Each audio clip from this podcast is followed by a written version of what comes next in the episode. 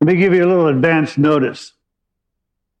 You're going to think I'm talking to a particular group of people because I'm going to be talking about how a particular group of people are, but I'm not talking to them. I'm talking to the church. So, um, if you will, my my initial um, starting point for the sermon, if you will, a lot of this is going to be pretext for the sermon. If you were growing up as a child and you needed glasses, you kind of knew that eyesight was important.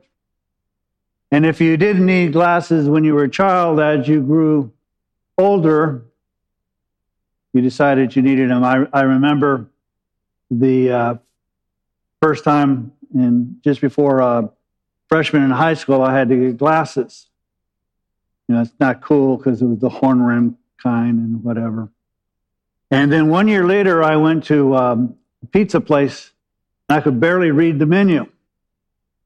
So I went back to the ophthalmologist and I had substantial deterioration in my eyesight. And so he goes, Well, you know, it's just a matter of, you know, your your body's changing and you're maturing, and you're growing up. And and and I literally said to the to the doctor, What is the point of growing up is when I'm blind when I get there. But then if you didn't need glasses as a young person, all of a sudden, oftentimes people's arms start shortening because they keep trying to read, but because they can't, whatever. So eyesight has always been important, but that's not the eyesight we're going to talk about. The world seems to be concerned with what you see. So, for instance, there'll be Rorschach tests where they have these ink blots and they ask you what you see in them, and, and I guess there's no right answer. I've never had to take one. I've just seen them and whatever. They, you know, so it's kind of like, what do you see in the clouds? You know, some people see ponies and, and whatever. And I tend to be a realist. I usually just see clouds. But they're interested in what you see. Today's message is not whether you see or not with your eyesight or what you see, but how you see. You see, in the world, they have a particular viewpoint. We call it a worldview, whereas we believers tend to have a godly point of view. And so, for instance, two people, a person who's not a believer and a person who is a believer, can see the Grand Canyon and the non believer will see millions of years being used to etch out the Grand Canyon. And a believer sees how God quickly did it through the flood. Both see the same thing, but two obvious different conclusions.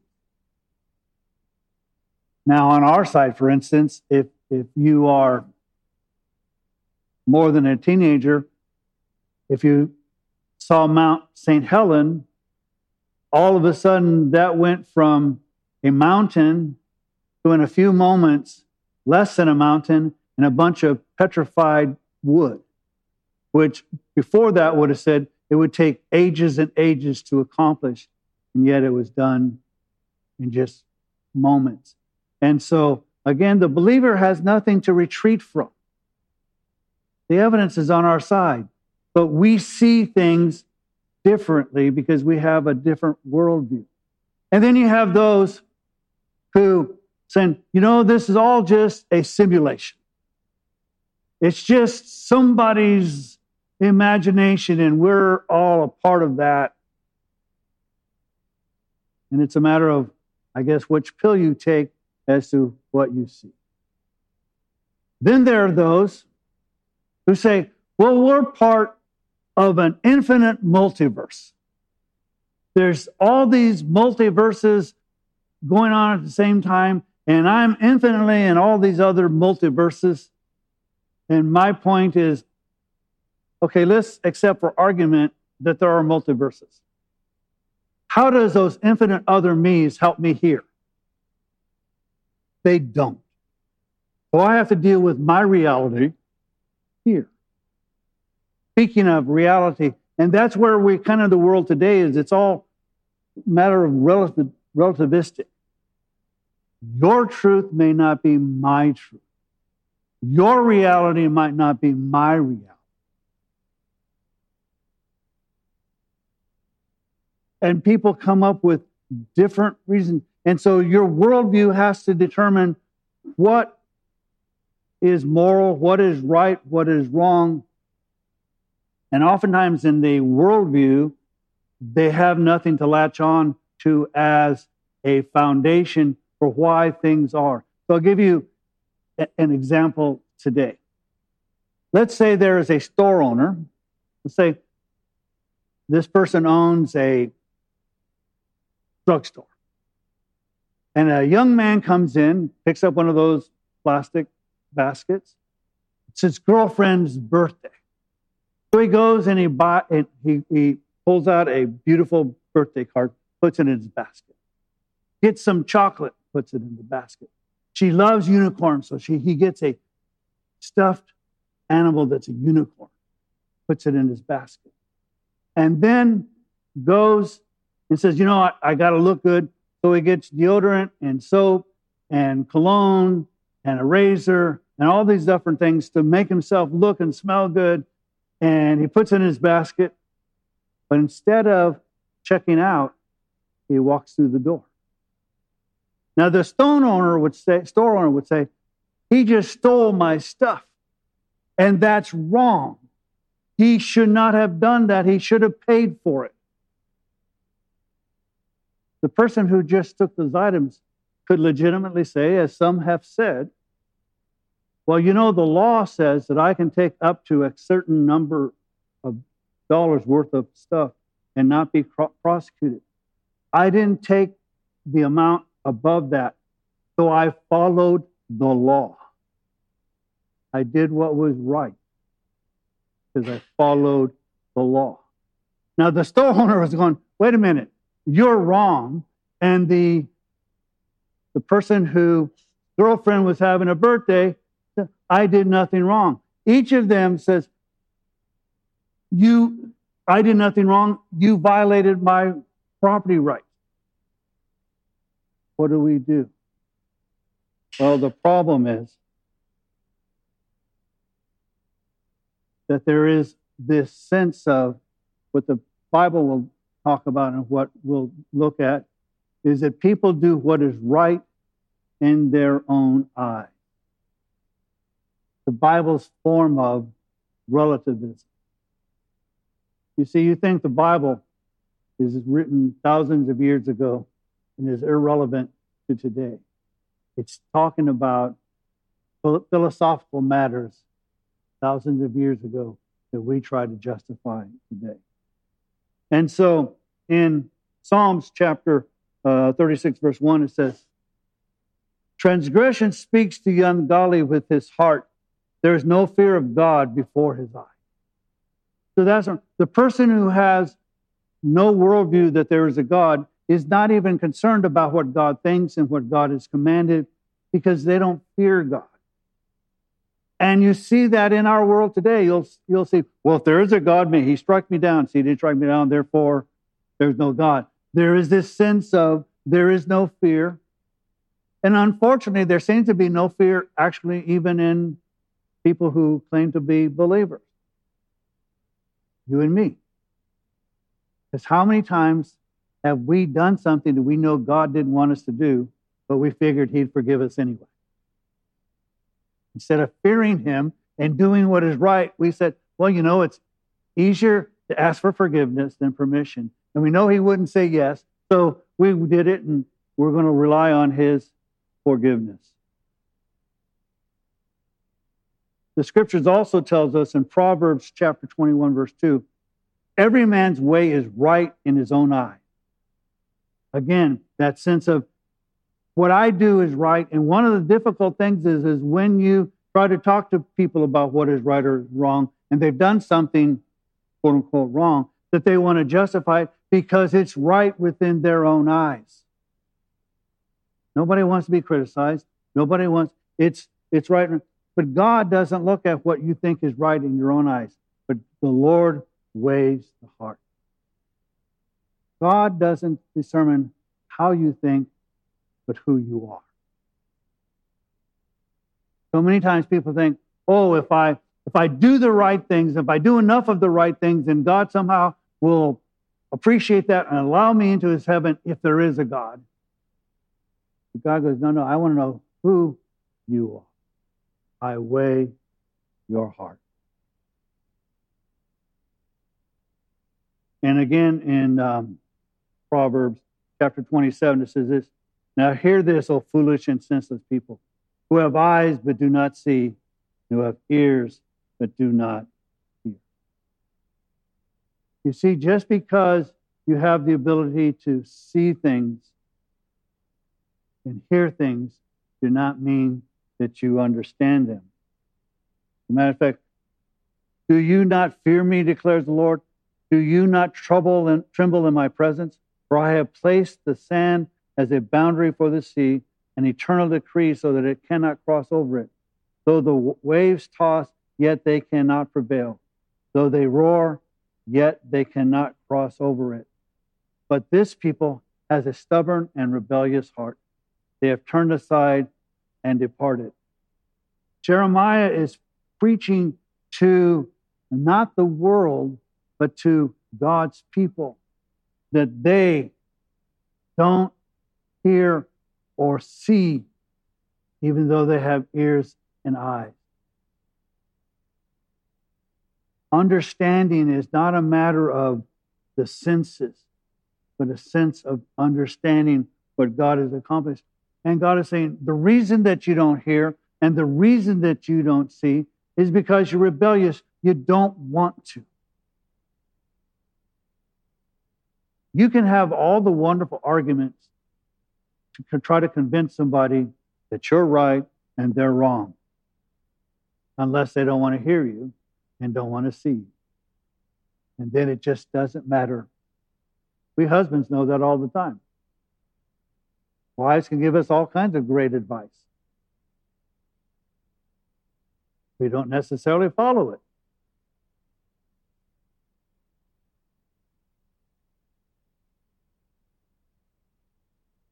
But it's not just Jeremiah. Isaiah has the same situation. In Isaiah, after Isaiah sees God in all of his holiness, placed on his throne with the cherubim and seraphim and the angels and everybody saying, Holy, holy, holy, he realizes that he is a he is undone because he's not a holy person. And God heals him. And he says this Then I heard the voice of the Lord saying, Whom shall I send, and who will go for us? Then I said, Here I am, send me. So Isaiah's response to seeing a holy God is saying, I will do for you what you want me to do. You can send me to your people. What is it that you want to say? And he said, Go and tell this people, keep on listening but do not perceive. Keep on looking, but do not understand. Render the hearts of this people insensitive, their ears dull, and their eyes dim. Otherwise, they might see with their eyes, hear with their ears, understand with their hearts, and return and be healed. One of the most tragic statements in the scripture. You see, our God is a God of love and forgiveness and mercy. But there comes a point when God says, I want you to preach, but I want you to preach to the point that they stop listening. Because if they actually hear you and understand, they would repent and I would forgive them. And I don't want that to happen. How tragic to be at that point. But again, look at Isaiah. Because we're all saying, God, use me. And God says, okay, I'm going to use you. No one's going to come to your church. No one's going to get saved. No one's going to repent. You're not going to have a great building program. As a matter of fact, they're going to st- they're going to do all kinds of bad things to you. Thanks a lot, God. I thought when you called me, I was supposed to have great success. God goes, no, no, no one's going to respond. You're just simply going to be there to tell them.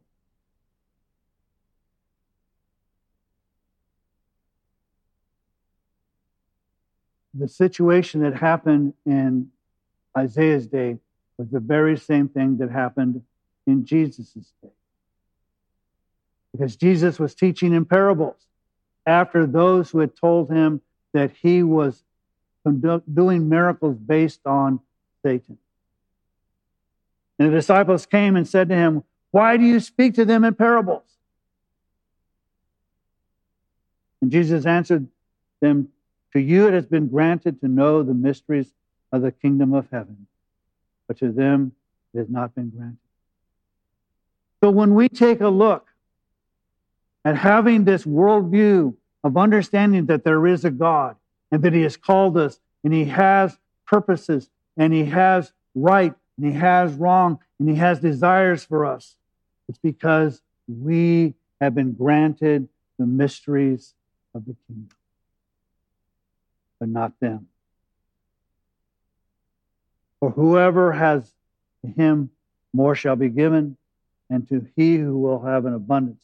But whoever does not have, even to what he has, shall be taken away from him. Therefore, I speak to them in parables, because while seeing, they do not see, and while hearing, they do not hear, nor do they understand.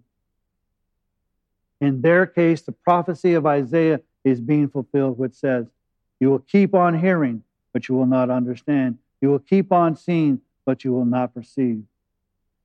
For their heart of this people has become dull, and their ears they scarcely hear, and they have closed their eyes. Otherwise, they would see with their eyes, hear with their ears, and understand with their heart, and return, and I would heal them. If they were to do that, but because they've sinned away this opportunity, God said, they're, even though they have ears and even though they have eyes, they will not understand what's going on. Because if they did, then they would repent and I would heal them. But oftentimes when you see the word but, you go, uh, it's like, I think you're wonderful, but. And you go, uh oh, I'm not going to like what comes next. But blessed are your eyes because they see and your ears because they hear. How do you see? You see because the Lord has opened your eyes and opened your ears. And if He has, then you are blessed. And if He hasn't, perhaps you should seek Him to open your eyes and open your ears. For truly I say to you that many prophets and righteous men desire to see what you see and did not see it, and to hear what you hear and did not hear it. We have been blessed because we have seen what Jesus did. We have understood because of what he has taught us. And we've seen his resurrection. We understand that when Abraham said to Isaac, God Himself will provide the sacrifice, of the lamb. We say, aha, I see it. When we see Jesus turning water into wine, we say, aha, the God who creates can do things that seem to take forever in fermentation and yet can be done instantaneously. When we see him walking on water instant and silencing the storms, we say, the God who controls the elements. When we see him healing the sick and the lame and all of those. We say that God has the power as a great physician to heal the body. And when we see him raise the dead, we can see him saying he has power even over the resurrection. And then when he rose from the dead, We said this power was not only granted in his ministry, but that is why he came, that he might free us from the sentence of sin and death. Blessed are you when you understand and when you see.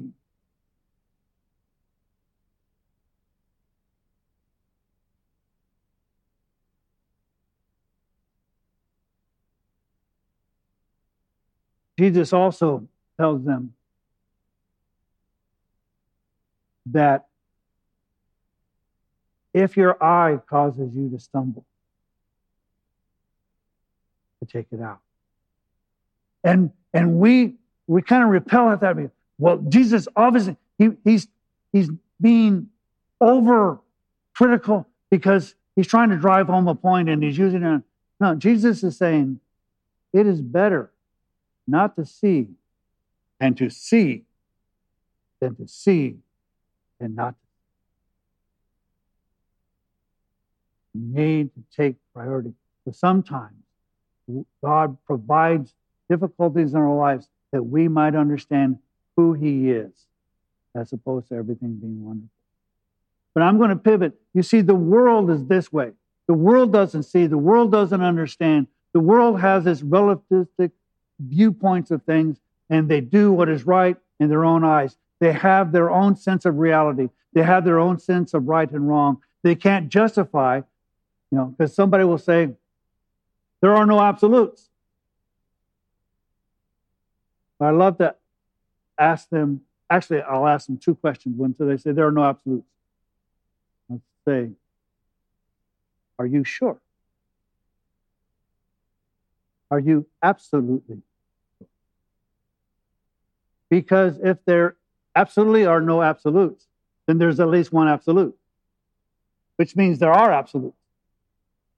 You see, we all try, we all try to be really funny and whatever and, and too smart by half.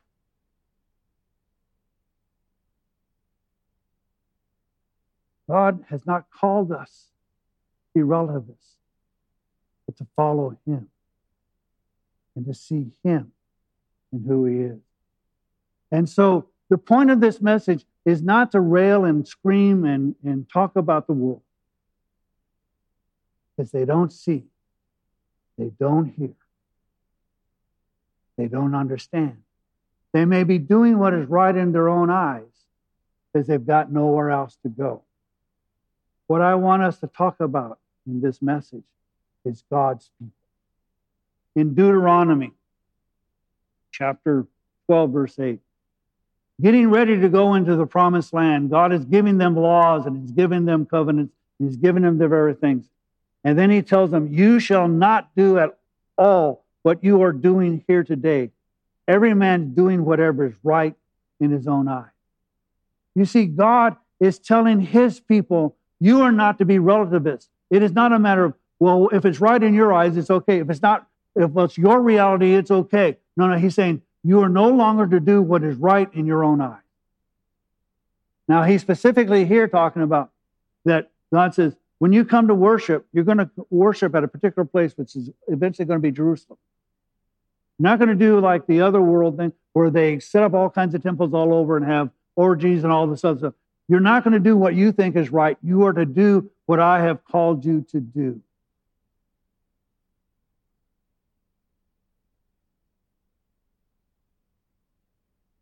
In the book of Judges, we see this phrase, doing what is right in their own eyes. And in Judges chapter 17, starting with verse 1, it says, Now there was a man the hill country of Ephraim, whose name was Micah.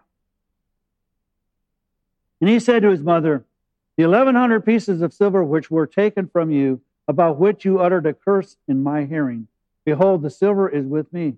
I took it. Micah is saying, I stole from my mom. But I have a problem. She cursed the silver. So now I can't do anything because if I spend the money and do whatever, then it's cursed and I'm in trouble. So he confesses to his mother that he stole her money. What a wonderful, loving son. This is God's people. This isn't the Philistines. This is Ephraim's. And his mother said, Blessed be my son by the Lord. Now in Texas, they would say, Bless his little heart. And in case you don't know what the translation in Texas is, Bless his little heart, you're an idiot. That's the translation of Bless his little heart or Bless his pea picking heart. It's you're an idiot. So his mom, you know, and, and moms are all, you know, oh, you know, you're such a wonderful son. Yeah, you stole my money, but it's okay because you're my son. I love you. It's all, it's all good. Then he returned the 1,100 pieces of silver to his mother, and his mother said, I wholly dedicate the silver from my hand to the Lord for my son to make a graven image and a molten image. Now, therefore, I will return it to you. Now, I don't want to be over technical, but one of the first few commandments is thou shalt not make a graven image. You shall worship the Lord alone, only, and him only shall you fear. She can't get through the first couple of commands. And again, this is not the Philistines, this is God's people. So when he returned the silver to his mother, his mother took 200 pieces of silver and gave them to the silversmith who made them into a graven image. Now, again, what's the silversmith doing? He should say, You know, I can't do that because it violates God's command. But there's money in it. Who made them into a graven image and a molten image, and they were in the house of Micah. And the man Micah had a shrine, and he made an ephod and a household idol, and consecrated them one of his sons that he might become his priest. They have now done exactly two different things that God had told them not to do not to make a molten image, not to make a graven image, and to only worship where He designates for them to worship. And instead of the Levites being the priests, and instead of Aaron's household being the high priest, he decides to have his own religious organization. So he sets up not only this graven image, he sets up a priest in an alternative way of worship. And at the end of this little thing, it says, In those days, there was no king in Israel. Every man did what was right in his own eye. Now, God is God. And God can do and say what God wants to do or say. And so I, I gingerly step here. I don't care if there was no king in Israel. He shouldn't have been doing what he did. It's not an excuse to say, well, there was no king in Israel, so everybody did what was right. There was no authority, and therefore I can do whatever I want to do. Now, unfortunately, there was another situation. And in Judges chapter 21, 25, the end result says, In those days there was no king in Israel. Every did, everyone did what was right in his own eyes. Well, what happened there? What happened there was the tribe of Benjamin started a civil war with the rest of the tribes. Now, the problem is Benjamin was a small tribe, and they lost the civil war. Not only did they lose it, almost the entire men and families of the tribe of Benjamin were killed. And those that were captured were killed. And there were about 600 that escaped up into the um, wilderness area and escaped. And then when they were defeated and they were up, all of a sudden, the rest of Israel goes, No, we got a problem because we're supposed to have 12 tribes. But we had told and made a pact with everybody that we won't give any of our daughters to them to marry. So we were going to cut them off. But if they don't have anybody to marry and produce children, we'll not have 12 tribes, we'll have 11. So what they decided to do was they lay in ambush and killed and kidnapped a bunch of, of people and, and women to be able to give them as wives to Benjamin. Killed and kidnapped. I don't think that was right. But they did it anyway, because they had a problem. But there wasn't enough women. So they had to come up with another plan. And so they again ambushed and said, if you surrender your daughters, we'll let you go. And they then were able to find enough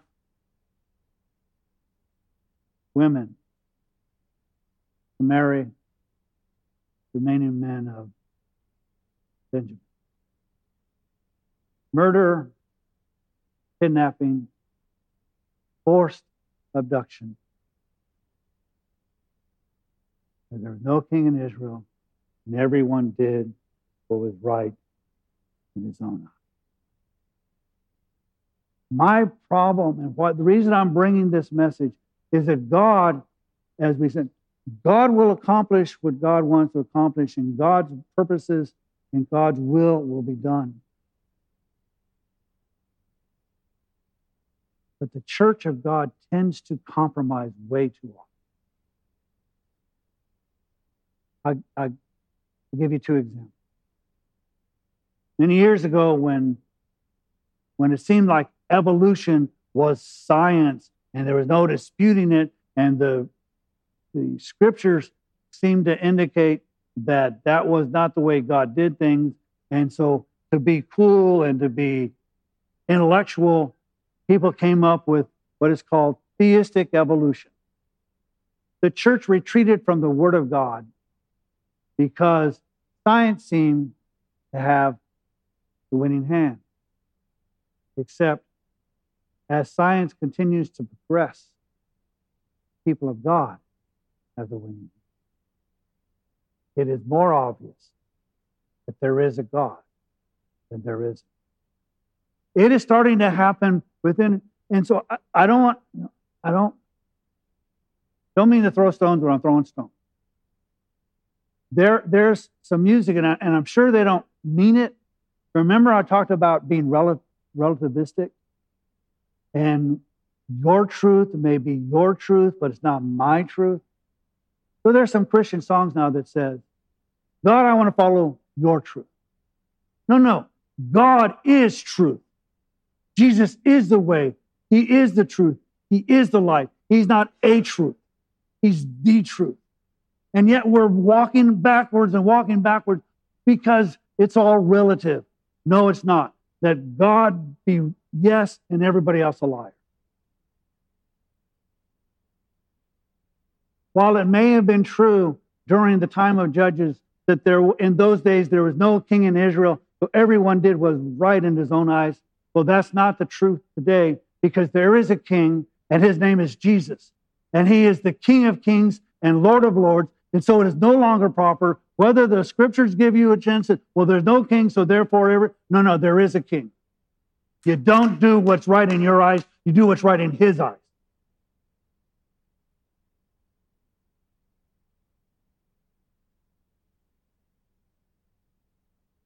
The last scripture I want to share is in Hebrew.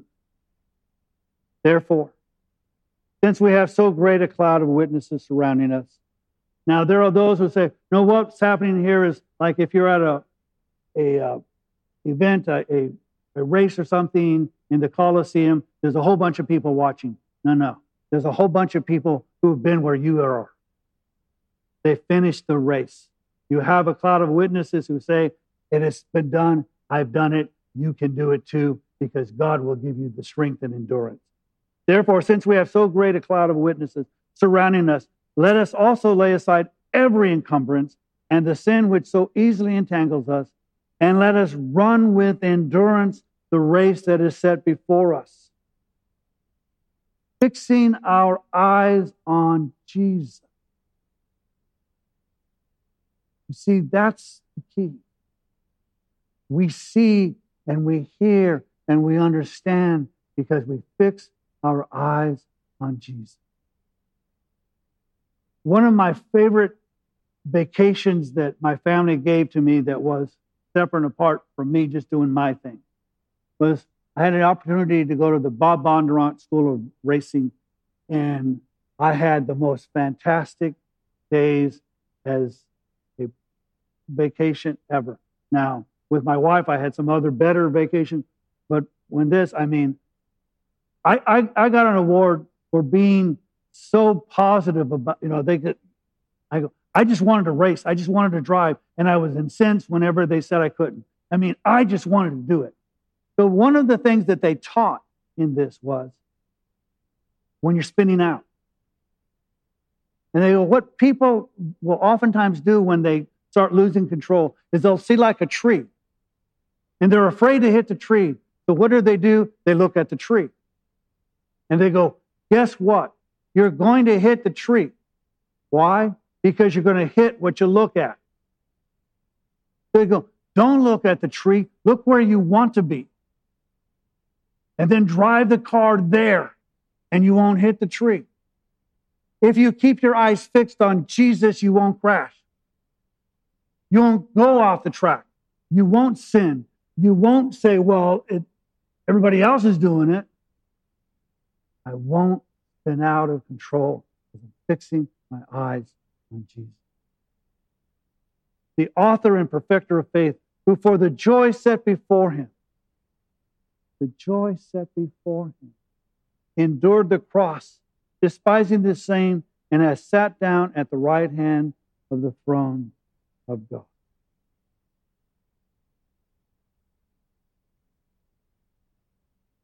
Fixing your eyes on Jesus. Don't do what's right in your own eyes. Don't compromise when it seems that the most current situation is to go along with the crowd. Because I can guarantee you this stick with God's word, you'll be proven right. You abandon his word, and you'll have nothing to hold on to.